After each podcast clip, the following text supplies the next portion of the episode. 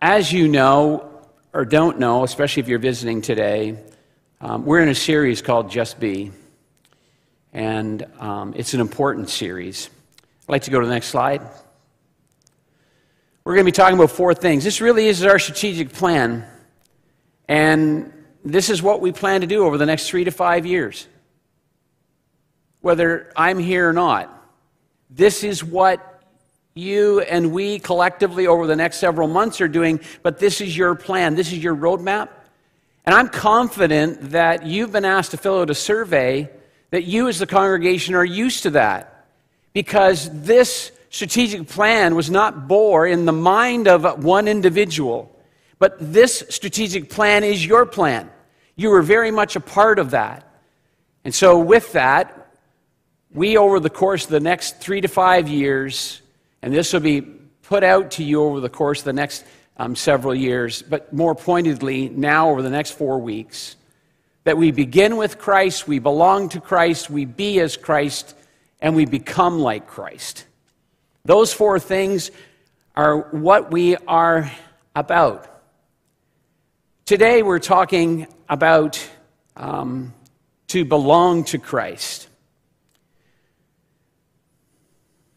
I think that if I was to take a microphone out through the crowd and ask what happens at your church, our hope is that down in the future, as last week we talked about prayer, I neglected that. Last week we talked about prayer and the importance of prayer. That if I was to go out a few years from now, it would be different than what you're experiencing now, because I believe that God is doing something in His church. He's transforming and renewing us and making us into something different than what we were experiencing right now. And that if I was to take a microphone out into this crowd, and even further, if I was to go out into this community and ask them the question, what is this church known for? Without hesitation or without thought, they'd be able to say, that Arlington Woods Church, that church is known as a church that prays. They don't just talk about it, but if I've been in there, I've been in the cafe, and you know what, I mentioned that my wife has cancer. And they didn't say, I'll pray for you. They said, why don't you just come on over here, maybe a little out of the flow here, and can I pray for you right now? This church will be known as something different. It will be known as a church that prays. It will be known as a prayer movement church. I don't know that we all necessarily know what that looks like yet, but we are praying that God will move us in that direction. That we'll be a church of prayer. That we don't mind getting down on our knees to pray. We just don't say it, we do it. This thing called prayer isn't just for old retired people or wrinkled people. But you wouldn't believe they'll say that those little ones pray. And oh, how they know how to pray. They're so forthright and honest when they pray. And the great people of the nations of the world have taught us so much about how to be people of prayer. That when they pray, it's almost as if we're standing around heaven itself at the foot of the cross. Because we hear every tribe and every nation, as they lift up their prayers before God, oh, how we have learned how to pray from our brothers and sisters who have come to our church from all over the world. Would that be so? Does anybody else have a heart like that? Does anybody? I get goosebumps just thinking about that type of a prayer meeting. I'm not making this up. This is what this church, with God's help, is dreaming about. That is your dream. That would be more than just talked about. It would be a reality. That's what you shared with us. And that's what we're fleshing out as your leadership team. That they're a movement of prayer. Today in our Just Be series, we're talking about belonging to Christ. And I'm not sure that there's a pastor on the planet that doesn't want their congregation to know who Christ is and to belong to Him and to be everything and to give everything that they have to see the kingdom of God come in our midst. I think every pastor in the world would desire that their church be more than just a place where people rub shoulders on Sunday. They come and they go and they don't know each other. They just meld into the woodwork. I think there's a time when there needs to be healing, But then there's a time when someone needs to come alongside us and say, you know what? We've been healing and soaking for a lot of years now. And it's time for you to get up, and it's time for you to move on in terms of your spiritual journey. I don't think any pastor would desire for their people on a regular basis just to mail it in.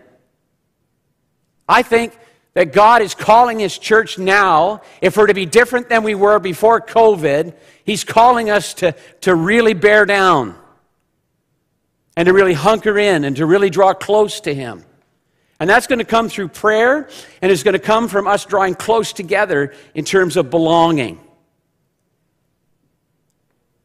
The Apostle Paul has a tremendous pastor's heart. The Apostle Paul, as he addresses the congregation of Philippi, his desire is that they'd love one another, that they'd love one another. Paul gives us the incentive or the grounds for love or unity. Paul says in chapter 2, verse 1, "Therefore, if you have any encouragement from being united with Christ, if any comfort from His love, if any common sharing in the Spirit, if any tenderness and compassion." Paul is giving us an incentive or grounds for Christian unity. And he does that by giving us four things. The first one is encouragement. When we become a Christian, we find comfort and encouragement in the Lord. Amen? And we're to share that with others of the body of Christ. This community senses that and knows it. It's almost like the aroma of bacon and popcorn coming from our fellowship hall. There's something about it that draws people to this church. It's about this aroma, this pleasant aroma as followers of Jesus Christ. May you never lose that. And may God double down in your hearts this sense of being people of encouragement. The word means coming alongside someone to give assistance by encouragement. It's encouragement in Christ. It's not you just encouraging, just to give somebody, it's time for you to kind of pull yourself up with your bootstraps. It is saying, God can make a difference in your life, and I'm here to encourage you to move along in faith in Him. The moment you're born again, which means you're given new life, you repent, you trust Jesus, you're born again. And when you're saved, this happens to you without you even asking for it, aware of it, conscious of it, seeking it. God Himself comes and endows you with His presence. You are placed in Christ, and in Christ we together have unity. This word encouragement is demonstrated by Barnabas in the book of Acts. He was actually called the son of encouragement. Everybody he was around, everybody he was with, he encouraged them. Maybe you know people like that. Maybe you're a person like that. That's God's call upon our life, to be men and women of encouragement. If you've given your life to Christ, then we are all called to do that, to be people of encouragement. So the question that I have for you is, do I seek to encourage other believers in their relationship with Christ? When was the last time you did that? It does mean that you have to get up out of your seat and go to someone else. It does mean that. It does mean that when we have our dinners together and we break bread together in the fellowship hall like we did last week, it means that instead of sitting with the people that you normally sit with, because that's the way we've always done it, it means that you have to get out of your comfort zone and go and sit with somebody you may not know. That's what it means. Now, I know for me this is easy. I'm an extrovert. I'm just like a bee with pollen. I just like to go around just to buzz in and buzz out and just say hello. And I like deep relationships too, but I'm okay with that. Some of us, on the other hand, are maybe a little bit more reserved. You just, leave that to somebody else. I'm saying, church, that if we want to be the church that God is calling us to, where people feel that they belong, you and I are going to have to help them to feel like they belong. So, do I seek to encourage other believers in their relationship with Christ? Second is this, as Paul gives this directive, is comfort. Verse 1, you have any encouragement from being unified with Christ, and there is, if any, comfort from His love. So we have encouragement in Christ, and we have comfort in Christ. There's comfort in knowing that God loves us. Paul says comfort from his love. It's important to know that you're comforted by his love. But you know, you don't just keep that. It's a contradiction to say that I'm a follower of Jesus, I'm a Christian, but I'm not the loving kind. Just we'll leave that for Pastor Mike over there. He's a bit of a social butterfly, and just let him love on people. I'm just going to be just quite okay over here, just kind of pull him back. He says, I love God, but I hate people. Hey? John says, how can we say that we love God we have never seen and not love our brother or sister who we have seen? It's a contradiction. For children of God, we have his characteristics, and those things flow through our body. Those things flow through our veins, and that's what he calls us to be people of love and of comfort. He brings comfort to us, and we're to comfort others. It's giving back to others the love that God has shown us. So ask yourself a second question. Do I seek to love my brother and my sisters? That doesn't mean that you'll always like everybody. There's some people in this world, believe it or not, that I don't like, but I'm still called to love them. There's some people that I'm at cross purposes with how they run their life. I go, man, you know what? If I was you, I wouldn't do that. But you are you, and I still love you. Third thing, fellowship. We have communion or fellowship, and this is in the Spirit. Fellowship is used in the New Testament, means joint participation. This isn't a human invention. This is God through Jesus, through the Apostle Paul, who's saying that we ought to be in fellowship with one another. I think since COVID, we are much less available to have other people in our homes. And for some of us, our house has got to be spotless, so it's a long time before we're ever spotless to invite anybody in. It's okay. It's important for you to open up your home, warts and all, and just spend some time together. Third one is fellowship. The fourth one is compassion. We have encouragement. We have fellowship with the Spirit. God wants us to be like him, so we should be merciful or kind and compassionate towards others. It means you don't go around with a critical, fault-finding attitude or judgmental of other people, that you show a little bit of mercy, that you care for somebody. When God shows mercy to you, he shows mercy to others. When he shows it to you, he shows mercy to others through you. The rest of that passage of Scripture, Philippians chapter 2, verses 2 to 4, then make my joy complete by being like-minded, having the same love, being one in spirit and one in mind. Do nothing out of selfish ambition or vain conceit, rather in humility value others more above yourselves, not looking to your own interests, but each of you to the interests of others. Verse 2 says oneness. Make my joy complete by being like-minded. Like-minded means keep on thinking the same things. He's not talking about uniformity, but he's talking about an attitude and outlook. It doesn't mean that we believe the same in every doctrinal issue, but it means that we have the same attitude and the outlook of life as other believers. We want to stand on the truth, and the essentials of Christianity must never be compromised.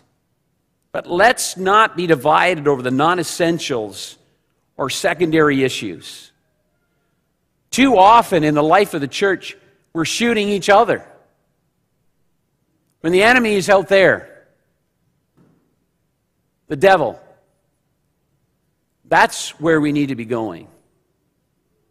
As Christians, we should be able to get along because you love God and I love God.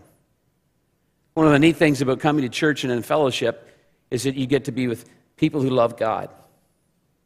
Hopefully, we're a bunch of God lovers. Because when you leave this place, there's a little bit more hostility out in the world. We should have the same love for our neighbors. We show our love by being like-minded, of one mind. It's body, soul, and spirit, loving others. Second one is lowliness. Verse 2, do nothing out of selfish ambition or conceit. Those things hinder unity. Rather, in humility, value others above yourself, or selfish ambition and conceit. One of these cannot be achieved without lowliness and humility. in a way, you've almost got to take yourself out of the equation and put Christ in there. This really goes for all relationships. If we have lowliness and humility, we will experience oneness. Two things that cause disunity, the sense of not belonging, is the negatives, which is their selfish ambition and vain conceit. It speaks of a competitive spirit. Remember those two attitudes for unity, humility and lowliness of mind. Jesus said, if any man come after me, let him deny himself and take up his cross and follow me. So it's almost in a way when you come to the foot of the cross, you look around yourself and there's some things that you're going to leave at the foot of the cross. This whole sense of being full of yourself. It's important for us to leave that there. The work of the Holy Spirit is selfless. Less of me, less of me. That's what I want. Is less of me. Verse 3 says, value others above ourselves. It's not self-esteem. We do not love ourselves, but we need to love others as we love ourselves. It's important for us to have love for ourselves, yes, but not at the cost of others. We shouldn't hate ourselves and put ourselves down, but we shouldn't think about or live for ourselves. In a couple weeks, we're going to start talking about generosity. And I'll just preface that by saying generosity makes no sense whatsoever. Absolutely no sense. To give away so there may be joy in our heart makes no sense. Just come and try to figure it out. I'm going to try to figure it out with you. It's in a couple weeks. Selfless, being one like him. Paul says, don't only look out for your own personal interests, secondly, but also for the interests and the needs of concerns of others. If you want to have a miserable life, put yourself first. It's true. I don't know that you follow some of the actors, but you listen to them and they have lots of money, lots of houses, lots of cars. They say time and time again that all of those things have meant nothing to them at this stage of their life, that they feel so empty. It's important for us to recognize that we need to put Christ first. If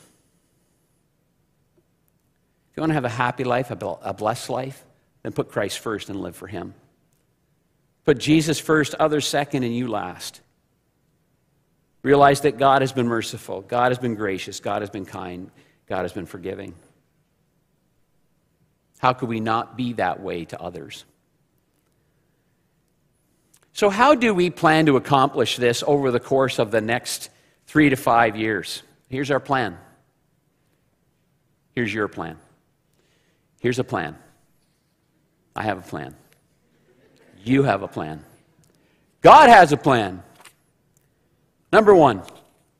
We have that slide? Number one. All right. Number one, we are intentional about fostering meaningful relationships as we serve one another with the love of Christ, celebrating our rich diversity while being unified in the common hope of our salvation and individual faith journeys. We're going to build over the course of the next 3 to 5 years. We're going to be working together to build intentionally these important relationships. Second thing is that we at Arlington Woods, it would be a place where people are using their spiritual gifts to build up the body of Christ. And you say, how are we going to know that? Well, there'll be courses that will help teach us that. That would be Base 3 in our series, Discovery Classes, Base 3. We're going to talk about that. Every person who calls Arlington Woods home would be part of a small group.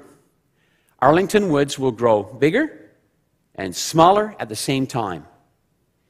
If you want to know and be known, this group here is way too large for you. You need a group where you can actually be known, and that's a small group.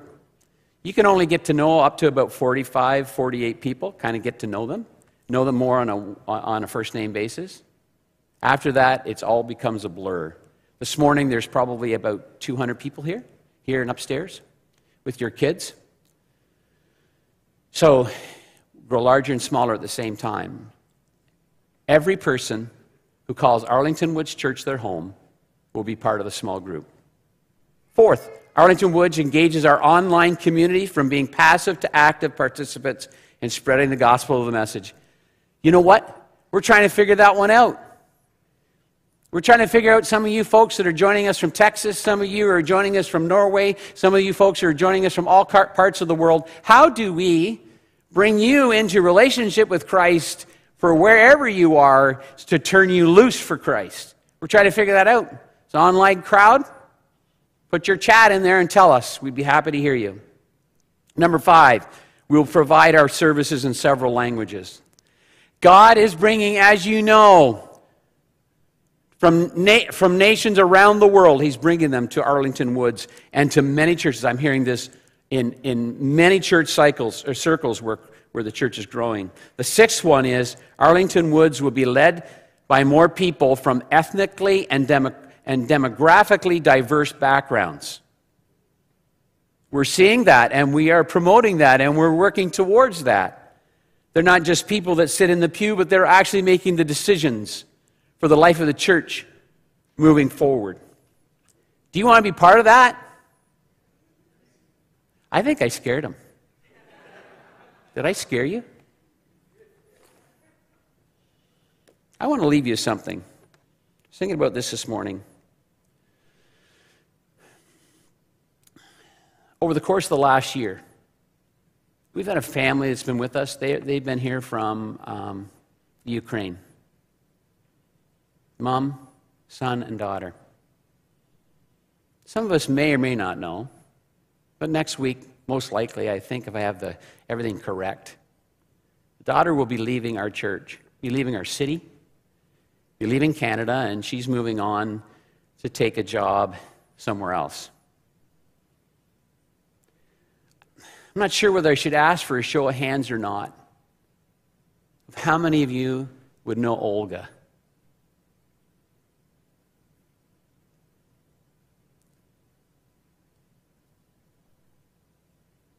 How many of us have walked across the room to have a conversation with Olga? See, when this becomes practical, it's going to sting. See, moving forward, it's going to be a place that's different than what you see right now. I think if you were to ask the people, the average person out on the street about Arlington Woods, they'd say, oh, that's a very friendly church. I get from new people that come here and you stay. I get from you say, you know what, Arlington Woods is a very friendly church. But I think that God wants to do something deeper and more meaningful in us than what we're experiencing right now. I didn't know how to say it. So take it from your papa this morning. That as I've looked out in the foyer, if you're visiting today from other churches, I've looked out in the foyer and I have seen you walk by those individuals that no one's talking to. And they may be just as timid as you are to speak. I know this. That the world out there is not going to be able to tell us about Jesus. And we need to start to become just a little bit more courageous in our own house before we start to go into a world that it does not know Jesus, and we are traveling at light speed further and further away from Jesus. And the practice of being followers of Jesus and belonging and being part of Christ begins in our house. So please take it from your papa this morning, of one who loves you, loves this church, loves where it's headed. And find ways and pray that God would direct us to be those people that walk across the room and make a difference in someone's life. Father,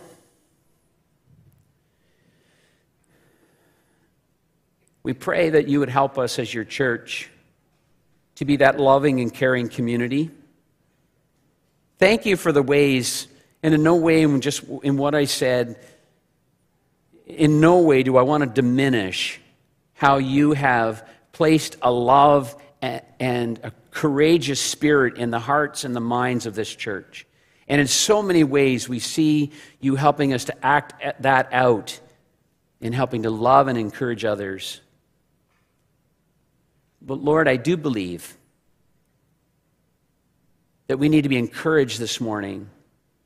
May it not be a scolding, but may it be an encouragement this morning for us to be just a little bit more eager to step across the room, not leave that to somebody else. We take ownership this morning, Father, for what you call us to be in humility and lowliness, to walk across the room in Jesus' name. Thank you, Father. We love you today. Amen.